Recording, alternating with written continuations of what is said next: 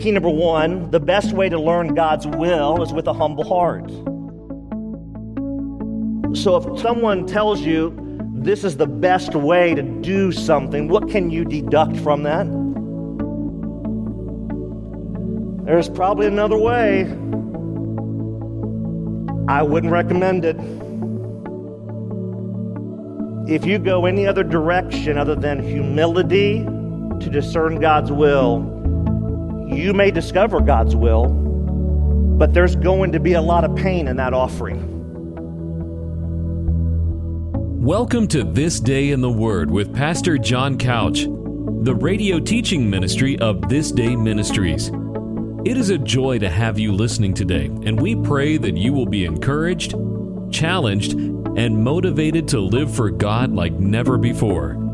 And now, with today's message, here's Pastor John Couch. Fathers, we worship you. Fathers, we ask you to hallow your name in us. Father, I pray by the power of the Holy Spirit that you'd work. You work in this place today.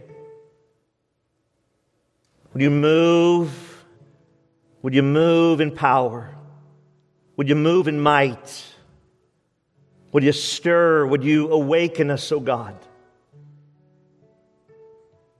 To be determined to know nothing but Jesus Christ and Him crucified. God, as we give you this time, as we open your word, the truth, give us a submission to the word like never before.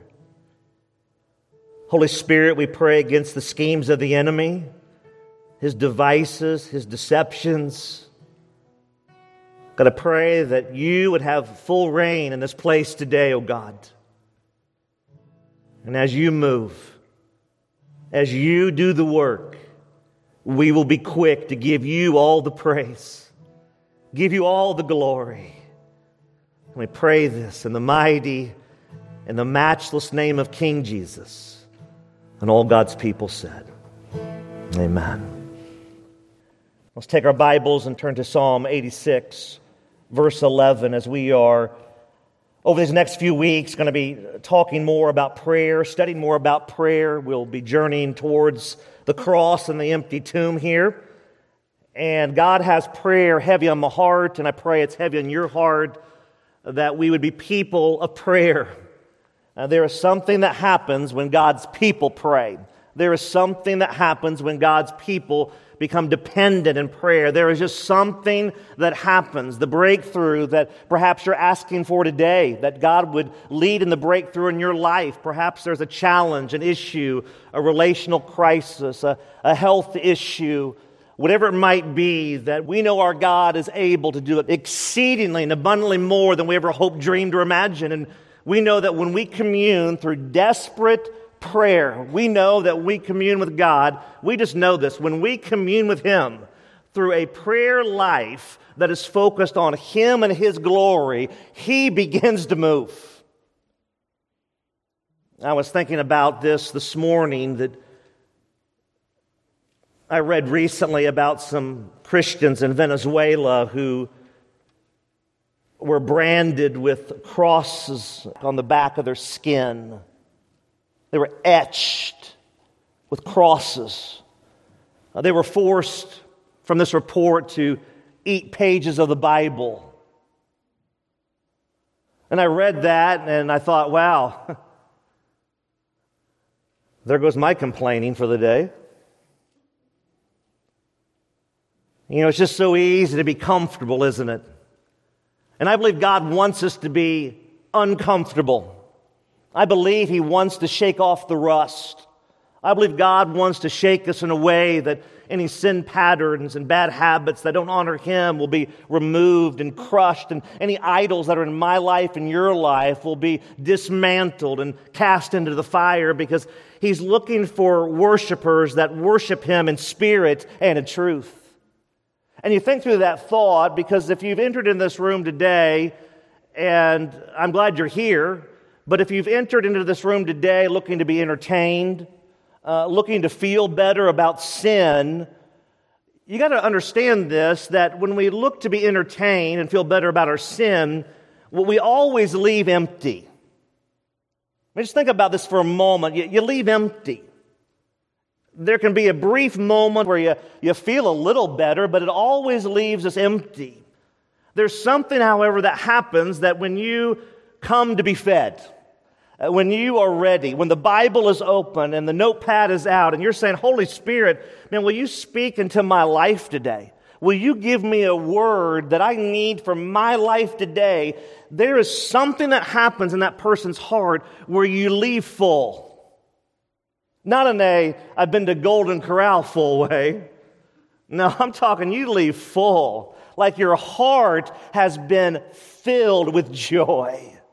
That's what the Word of God does. It's the most potent book ever written, and it has this great pendulum swing of convicting me when I read it, not convicting me out of condemnation, I'm under the blood of Christ, but it convicts me in areas of sin that I need to get away from and flee from. But at the same time, it also encourages, it refreshes the soul. Well, as you think through that, here we are today in Psalm 86 and just one verse. And the title of the message today is simply this Teachability and the Fear of the Lord. Question for me and question for you today Are you teachable? Am I teachable? Question for me today and for you today Are you humble? Am I humble? Kind of a trick question because if you tell people you're humble, you're probably not real humble. But I think you get the point. Uh, you and I know whether we're teachable, coachable, and humble. And as you look at this one verse today in Psalm 86, here's what the psalmist David writes in verse 11. He says this Teach me your way, O Lord. Why? that I may walk in your truth. Unite my heart to fear your name. Let me read that again. And I pray by the power of the Holy Spirit as His Word is being taught today that He will speak to me and you like never before. Psalm 86, verse 11 Teach me your way, O Lord that I may walk in your truth. Unite my heart to fear your name. Now, the context here is very interesting. We don't know exactly when in David's life he's writing this. David had an interesting life, amen?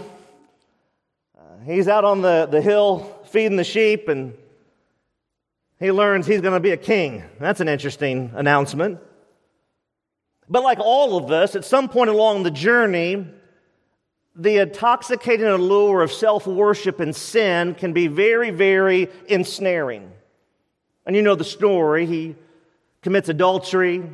He then gets involved in a line pattern of, of sin and deception and murder. His family is like the poster child for dysfunction. And there's so much pain some self inflicted for sure, in his life. And he's writing this psalm, Psalm 86, and there's such desperation. As you read this later, the first seven verses are all about him crying out to God. He's pleading with God. He is just crying out to God, saying, God, will you help me? God, will you do something in my life? And then he pivots in verse 8 through 10, and he begins to extol the name of the Lord. How wondrous and great you are, God, he says. And out of that outflow of humility, he's on his back spiritually, emotionally, mentally, in every realm, and he's looking up. And sometimes that's when God does the best work, amen? When we're on our back and he has our attention, that he can begin to work so many times in my life, I've seen this happen where I've rebelled against God, rebelled and rebelled, and finally I've given in. And it's almost like, not an audible voice that I've heard, but it's almost like God saying, finally, John, now we can get down to work. It's just amazing what happens when we go from a heart of rebellion and defiance to one of humility and teachability, what God can begin to do in our lives. And the psalmist gets this. David gets this. He says, Teach me your way. I mean, look at that in your Bible. This one verse has three heavy components for your life today. He says, Teach me your way. In other words, this instruct, to direct, to point out. Here's what's so beautiful. When you study this in the Hebrew, it actually gives a picture, and I love pictures because it helps me understand things. It gives a picture of someone involved in archery. Now, that's very intriguing, isn't it, for you that are archers, bow hunters? You get the visual here. Uh, you have the arrow, you have the bow, you have a target, and you're aiming. You're aiming to hit the target, you're aiming to hit the bullseye. This is exactly what David, by the illumination of the Holy Spirit, is asking the Lord. He's saying, God, I want you to teach me to aim to you and nothing else. But it's so easy, though, in this flesh to aim at everything but God. The psalmist says, Teach me. You can sense the desperation. You can sense this hunger, this thirst, this desire to be taught, the humility here. He's seeking to be submissive. And that's what's so important about the Word of God. When we're joyfully submissive to the Word, we will be submissive in all other areas of our lives. When we rebel against truth, rebel against the Word, that's where we're not submissive.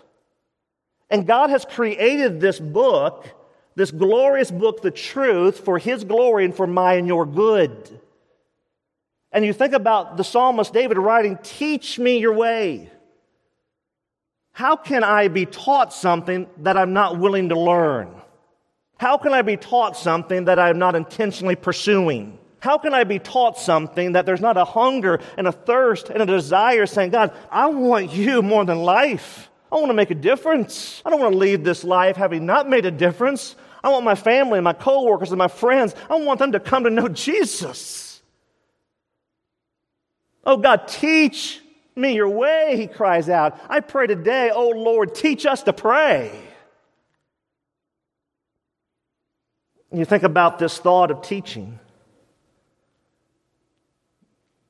Who's being taught? Not a trick question. David, me, make it personal. Who's doing the teaching? The Lord. So there it is, the Lord the self existing one, the great I am, is doing the teaching.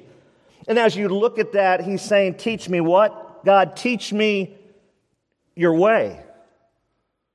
It's interesting when I look at the scripture there, and I pray you look at it as well. Do you notice David doesn't say, Give me my way? I mean, don't miss this. This is key. He doesn't say, Give me my way.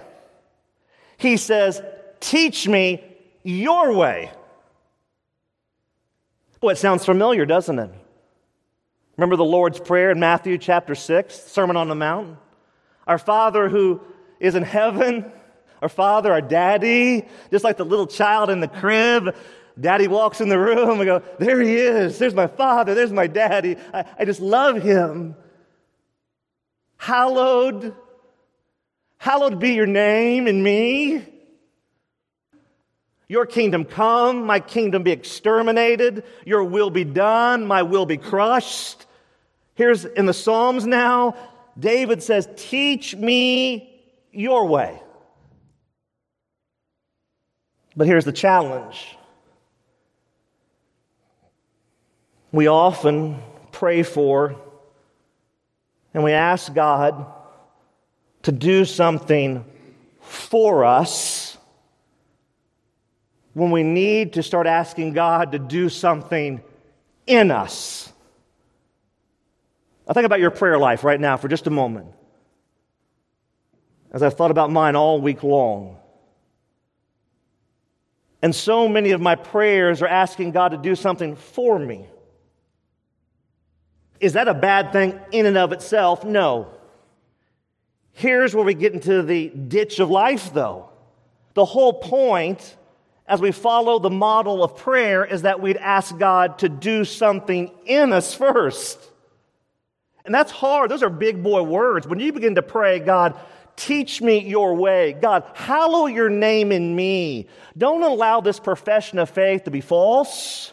Don't allow it to be a charade where I'm fooling everybody. No, God, teach me your way. Do something within me that causes this to be real, vibrant, so that people around me don't even see me. They just see Christ in me, the hope of glory, as the Word of God dwells in me richly. That's why key number one is so important. Key number one in your notes the best way to learn God's will is with a humble heart. Key number one the best way to learn God's will is with a humble heart. So if someone tells you this is the best way to do something, what can you deduct from that? There's probably another way. I wouldn't recommend it. If you go any other direction other than humility to discern God's will, you may discover God's will, but there's going to be a lot of pain in that offering.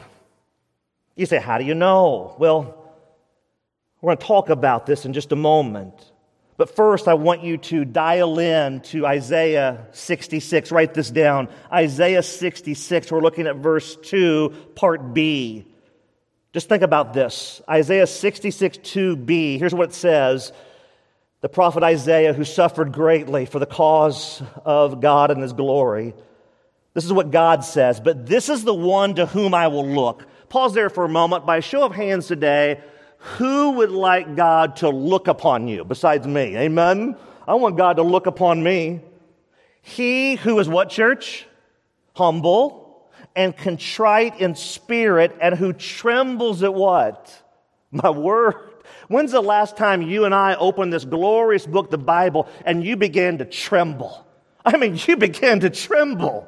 You're just like, this is just amazing. This is the great God. There is no other. And I get in this book, and yes, it convicts at times and challenges. I get refreshed. Oh, God, I tremble at your word. So often we don't tremble at God's word because the reality is we don't really tremble and fear Him. Right there. Look at that, right there in His word. On this one I will look. An unteachable Christian is actually a contradiction in terms.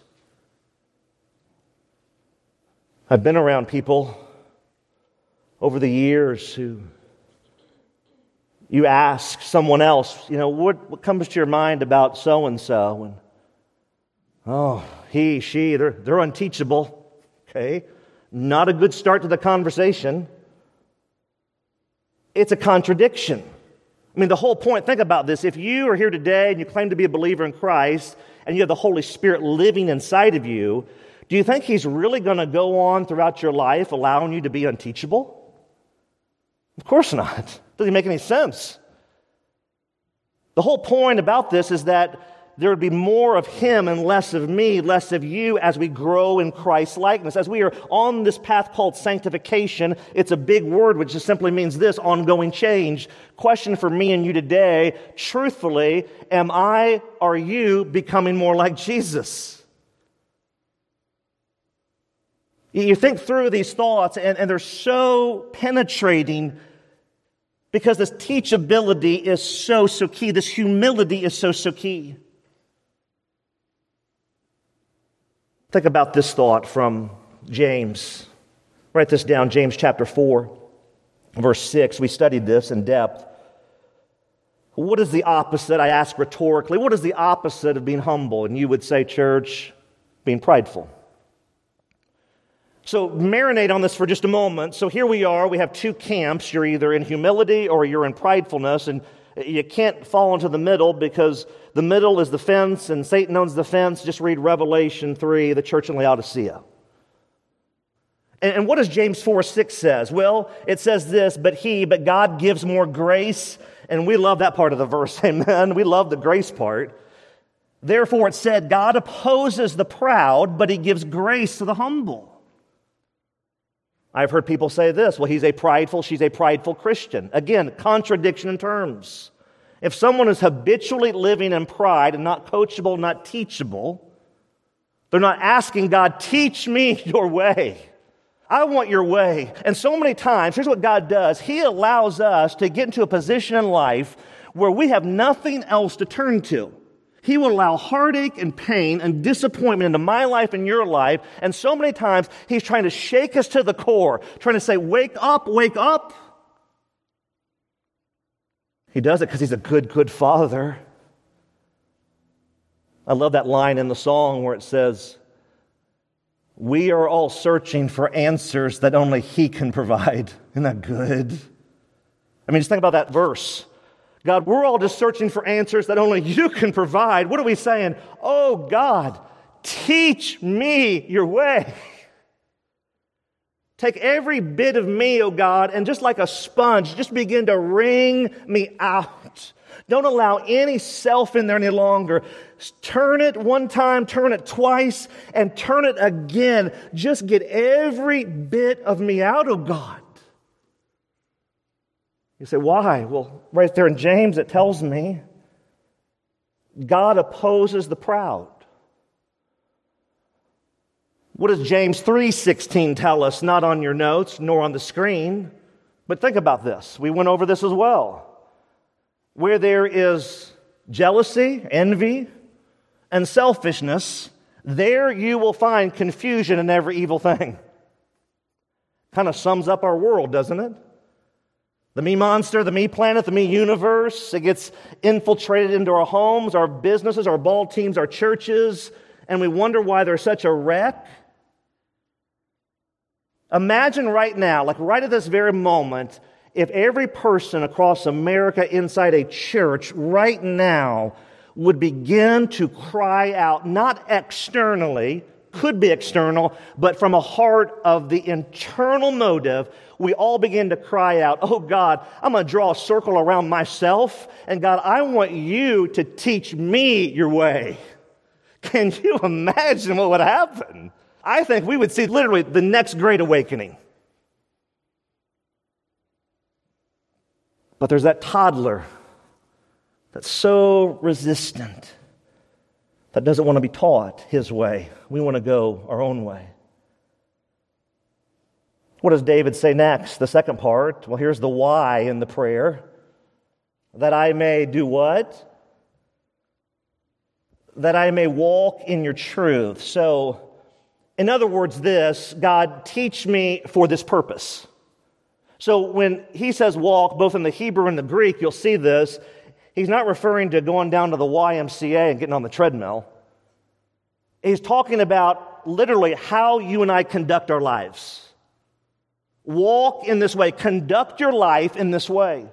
So here's the why that I might conduct my life in what? See, we're all conducting our lives in something. In what? In your truth. There's only one truth, Jesus said, I am the way, the truth, and the life, and no one comes to the Father but through me. I, I know it sounds exclusive because it is. It is exclusive.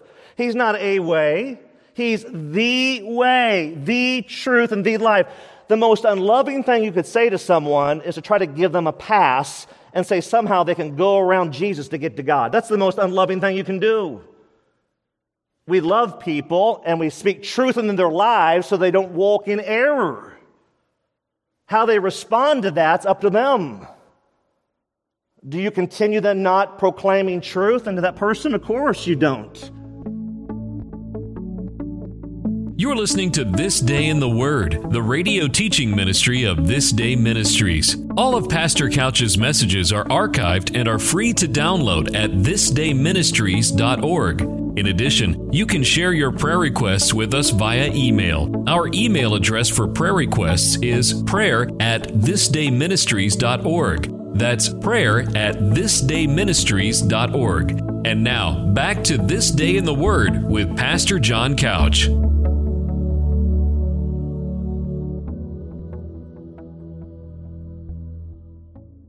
I was thinking through that thought, and it led me to key number two. Write this one down. Key number two a person who truly desires to live for the Lord will truly desire to walk in his truth. So, key number two a person who truly desires to live for the Lord will truly desire to walk in his truth. Now, one person said this a while back. I remember reading it years ago. But they said this when you cast the truth upon the table, it typically divides the room. So now just think about that for a moment. Just marinate on that thought. When you cast the truth, especially talking about the truth, the truth of God's word, it typically will divide the room. Why? Well, let's just think very, very elementary here for a moment. You have truth and then you have falseness. Again, there's nothing in between when you have truth and falseness, you have truth over here and you have Jesus. Over here, you have the enemy. Over here, what do you have? With Jesus and truth, you have light. Over here, you have falseness and the enemy, and you have darkness. Now, when you read the Gospel of John, we love John 3.16. We see it in the middle of the field goal posts at beloved football games. And it's a great thing, right? But so often we forget about reading the remaining point of chapter 3. And you read 17 and following, it says this that men love the darkness and they hate the light. Why? Lest their evil deeds be exposed. See, when someone is walking in darkness, and it can be a charade, like we can do all the right things, and people that are good manipulators have this mastered, and they will say all the right things, they will react the right way, but if the heart is truly rotten to the core, at some point in the journey, it's going to be exposed for what it is. However, those people will go to great lengths. I'm talking great lengths to make sure they don't get exposed. That's the deceitfulness of darkness. If we're not joyfully submitting to God's word, if we don't come here in gatherings going, man, I just want to be fed by the word. I don't want to be entertained. I'm looking to grow deep because I know Monday morning's going to hit. I know I got to go to that job work site and, you know, that person in the cubicle next to me, they're the spawn of Satan. And if I get just a bunch of fluff, how am I going to rely on that when Monday morning hits? Man, we should be pleading. We should be pounding on the door of heaven. God, I want to walk in your truth. God, teach me. Oh, God, teach me today. And yet we live in a culture, as you know, that applauds people when they rebel. We live in a culture that applauds people when they're defiant. That's the culture we're in. Why? Because they hate Jesus. You can say the name of God, and you'll get, you know, okay, that's okay. Because that can mean anything to people, right? They can say God, go, okay, wait a minute, I can kind of, I can fashion that into whatever I want. You say the name of Jesus, buckle up. By the way, be cautious, be careful, I warn you. If you pray a prayer that people will see Jesus in you, get ready. Because those who don't want to see Jesus in you will let you know. Does that mean we don't do that? Of course not. We stand for the truth, regardless of the consequences. That's why Jeremiah 23 29, I love Jeremiah, the weeping prophet he had an easy life, didn't he? No. Man, it was brutal.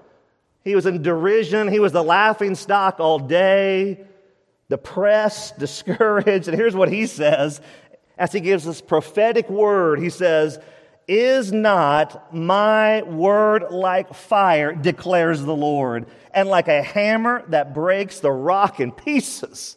Oh, whatever you're dealing with today, go to the Word of God. Mind the Scriptures. Search it out. We have more resources than ever before, and yet I believe we're more biblically illiterate than ever before. Sometimes what happens is we have so much, we get too comfortable.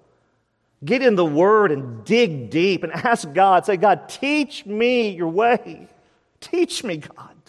Make me more like Jesus. I just don't want to be a casual Christian any longer. I don't want to be partially in because that means I'm really out. Oh, God, teach me your way. And there's something so encouraging about John 17 17. I love this. Pretty easy to remember. Amen, church? John 17 17. Here it is high priestly prayer. Jesus speaking. He says, Sanctify them by your truth. Did you catch this? Your word is truth. For you that remember the message about the Lord's Prayer, and out of the gate, our Father who's in heaven, hallowed be your name. Hallow your name in me is what is being said there. Make me different. Change me from the inside out. What does that word hallow mean? Do you remember? It means to sanctify. Right here, the dot is now connected in John 17 as Jesus prays for the believers, for himself, for the disciples. He says, Sanctify them how? By pop psychology? No. By what the world says? No. By your truth. There is only one truth.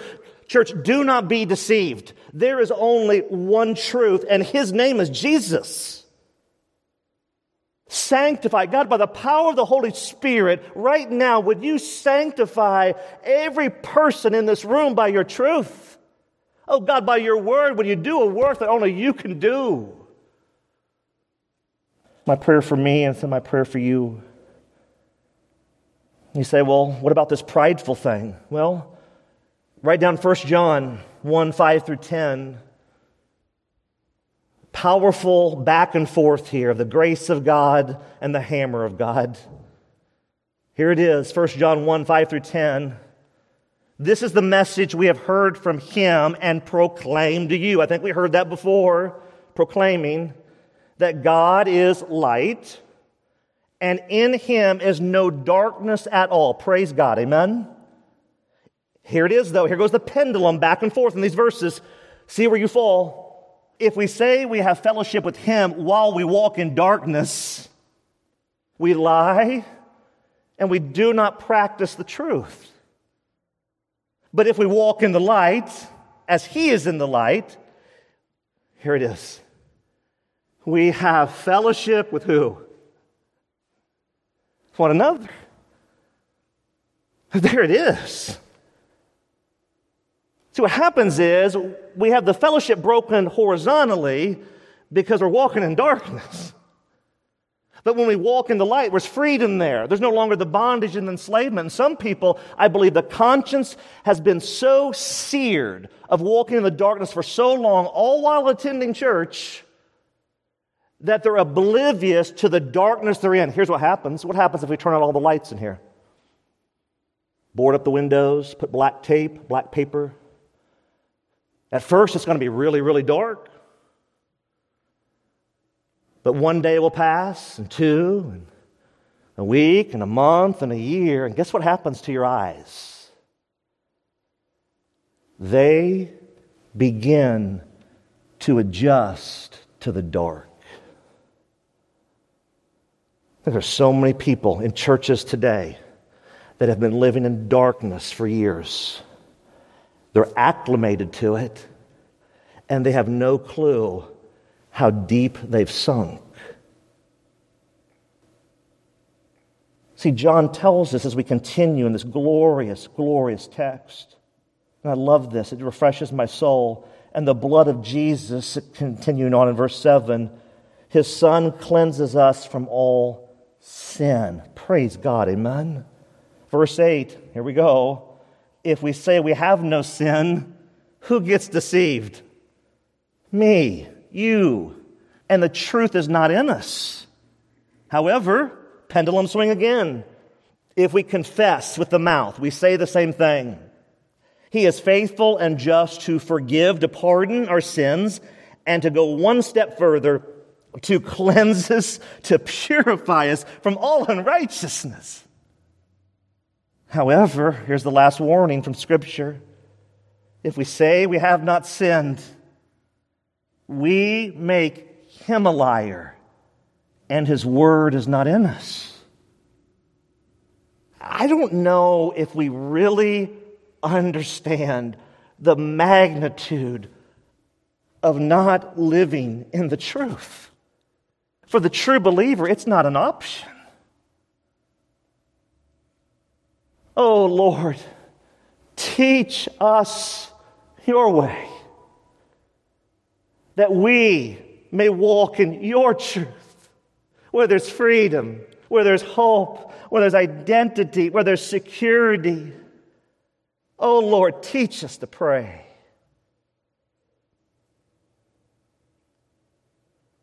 Well, here's the final petition to this prayer. And David says this Unite my heart to fear your name. I want you to think about something here. I want you to think about this. So, this uniting, I want you to picture, picture this uniting. This uniting is this that there will be a unity to the Lord and the bond will never be broken. When David cries out and says, Teach me your way, crush my way, exterminate my will, my plans, my agenda, my dreams, my hopes, and dial me in to your path, O God, and that I might walk in truth, not deception, light, not darkness. He says, I want to have a unified heart to you, O God, that's not divided. What happens to me and you when we have a divided heart? Ever been there before? Your heart's torn between two things? Could be seemingly two good things. What happens? Well, the Bible says this a house divided cannot stand. A heart divided will be crushed. We're either all for him, Jesus says, or you're against me. You can't ride the fence because Satan owns the fence.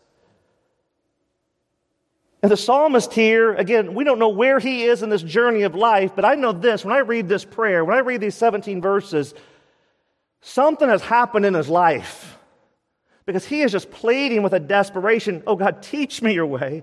I want to walk in truth, no longer deception. I want to walk in your truth, your truth, your way, not my truth, not my way. I want to walk in you. Oh, by the way, God, please, oh God, please unite me in such a way that I will begin to fear, to hallow, to holy all and reverence your name in all the earth. Oh, what a glorious, what a glorious thought that is, amen that you begin to hallow his name in your life.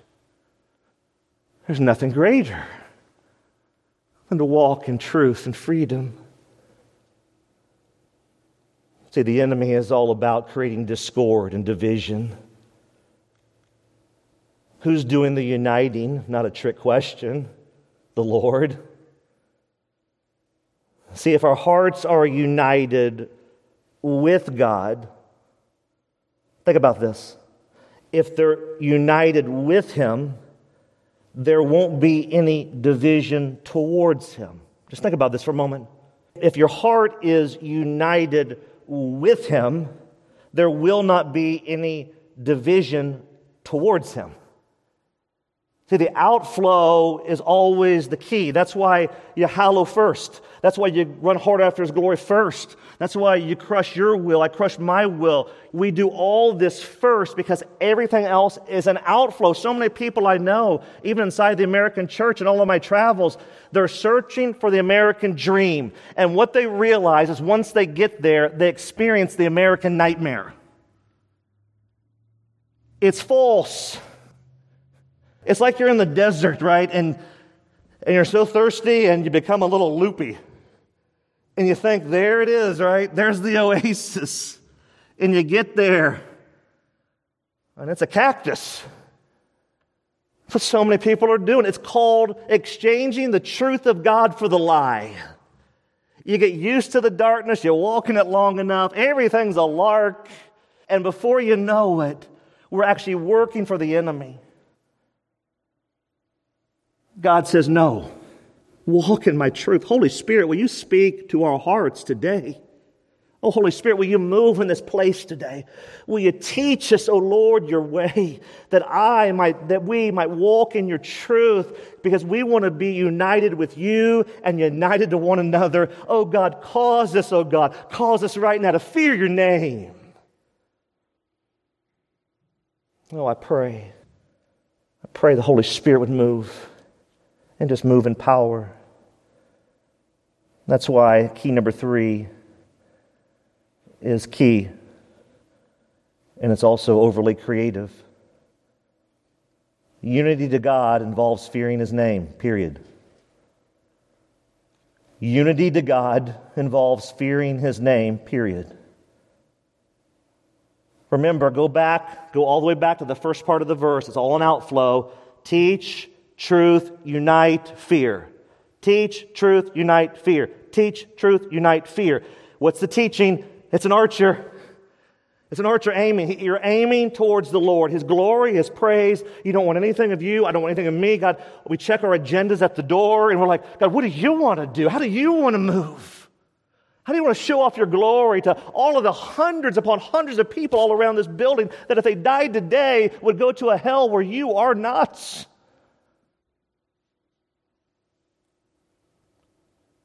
Fear, holy awe and reverence.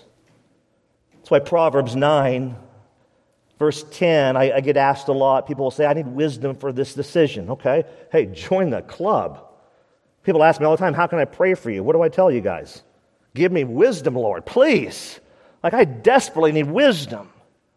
Left to my own devices, I will make poor, sinful decisions. Oh, God, teach me to pray. I tell people when they want wisdom, I say Proverbs 9:10. Another easy one to remember the fear of the Lord is the beginning of wisdom, and knowledge of the Holy One is insider understanding. Commit that to memory. Write it on the tablet of your heart that you might not sin against Him. Fearing God. It's the beginning, a holy awe and reverence, a hallowing His name, saying, God, do the work in my life. And, oh God, just create in me a clean heart, oh God, and renew a right spirit within me.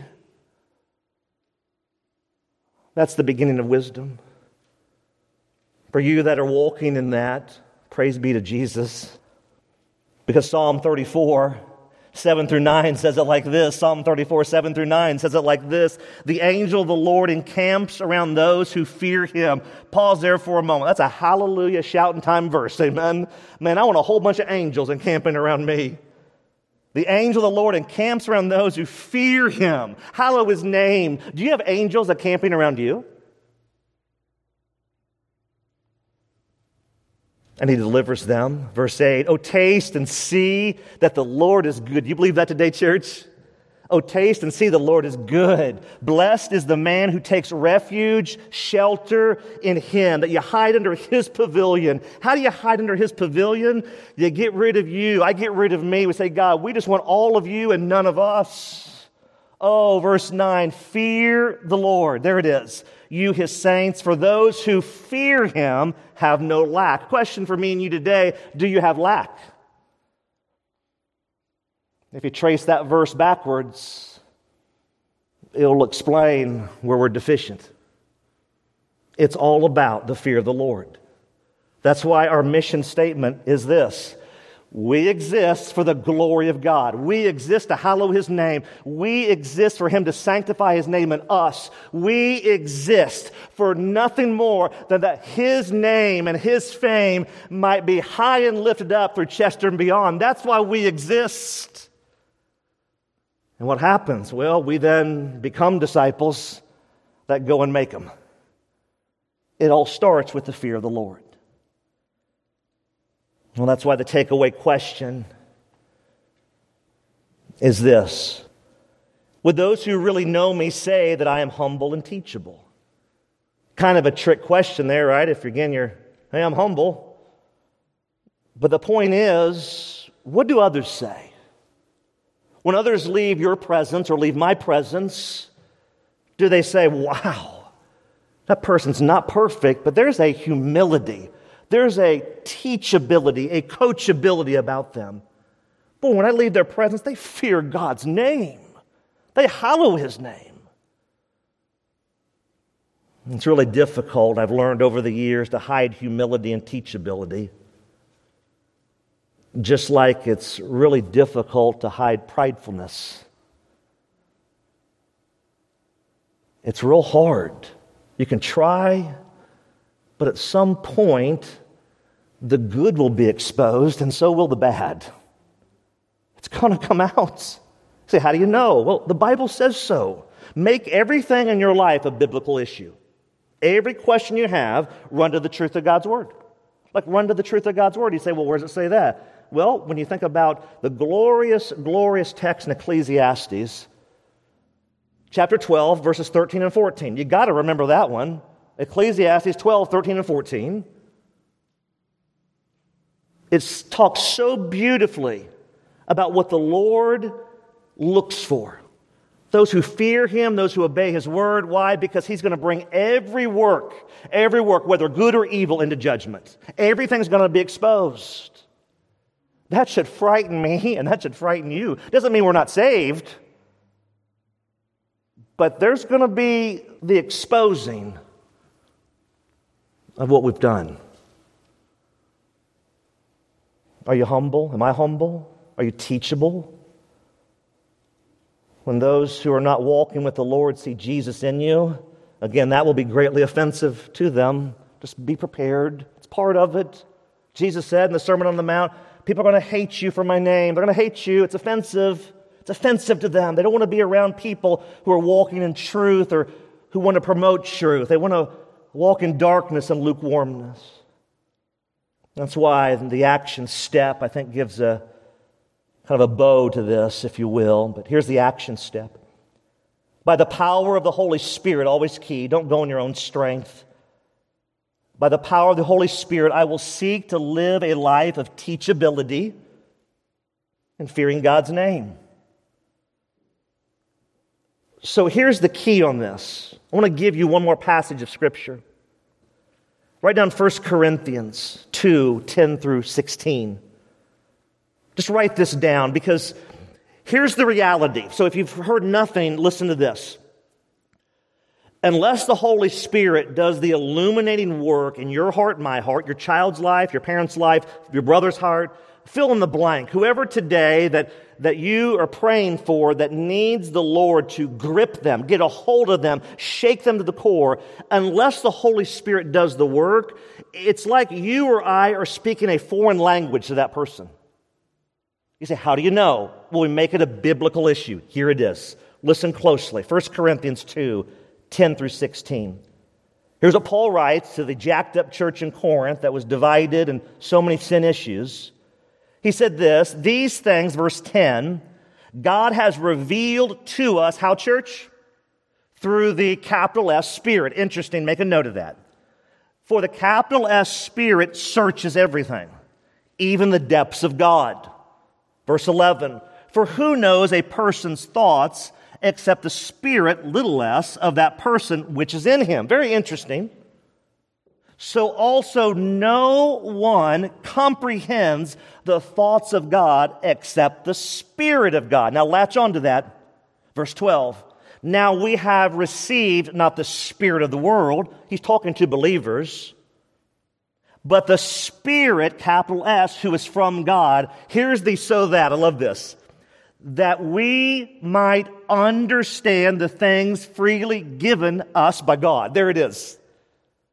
When you have the Holy Spirit in you, He illuminates the truth of God's Word. He illuminates this stuff. You go, this is amazing. If you're here today and you're a church attender and a church goer, but the reality is you really have not given your life to Jesus, this isn't going to make much sense. But when the Holy Spirit comes on the scene, you see as this goes on, and I love this, verse 13, and we impart this in words not taught by human wisdom, but taught by the capital S Spirit interpreting spiritual truths. You catch that? To those who are spiritual. The natural person, the unsaved person, the person who's not rescued, does not accept the things of the Spirit of God. Hmm. For they are folly, they are foolishness to him. And he is not able, he's not capable to understand them. Why? Because they are spiritually discerned. 15. The spiritual person judges all things, but is himself to be judged by no one. 16. Here it is. This is so glorious. For who has understood the mind of the Lord so as to instruct him? But we have the mind of Christ. If you're truly saved, you have the mind of Christ. If you're truly saved, you don't want to walk in darkness. If you're truly saved, you don't want to rebel. If you're truly saved, you don't want to be defiant. If you're truly saved, the Lord will be doing that work in my heart and your heart that all we want to do is say, Oh, God, teach me. God, teach me your way. Teach me your way that I might walk in your truth. Unite my heart to fear your name. And oh God, lead me, lead me in the way everlasting. Oh, Father, we come before you. And Father, I'm thinking of what Bonhoeffer said and what a deep truth it is. Warning, warning to, to those who are listening today and that are playing games with God. Warning. If you board the wrong train, he said, it is no use running along the corridor in the other direction. Oh God, I pray. I pray with a passion, with a fervency with a pleading for those that are here today, for those that are listening, that are on the wrong train. They think because they've raised a hand and said a prayer and signed a card and even got baptized, they're somehow on the right train. God, you're not looking for external change. You're looking for internal transformation that only comes through the righteous royal blood of King Jesus through the illumination of the Holy Spirit. And so, Father, as we worship you, we simply say, Oh God, teach us your way. Holy Spirit, right now, move. Move in might, move in power. Teach us your way.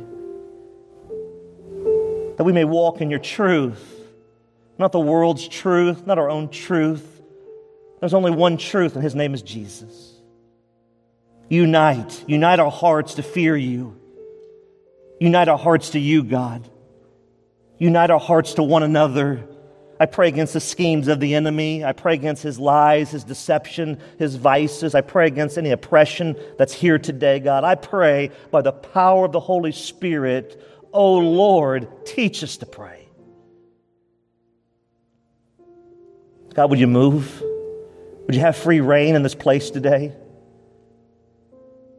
For the one who's never given their life to you, God, I pray they'll step out right now and through humility and teachability begin to pray. Holy Spirit, would you move? Don't allow us to leave here just another Sunday. Shake us to the core. Move in power. And we pray this in the mighty and the matchless name of Jesus. And all God's people said, Amen.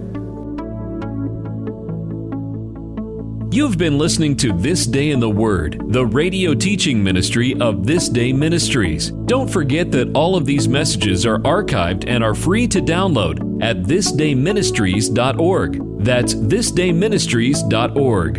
In addition, if you have been blessed by the teaching of God's Word during this day in the Word, we would love to hear from you. Our email address is info at thisdayministries.org. Thanks again for listening as we strive to honor Christ and impact our world as we spend this day in the Word.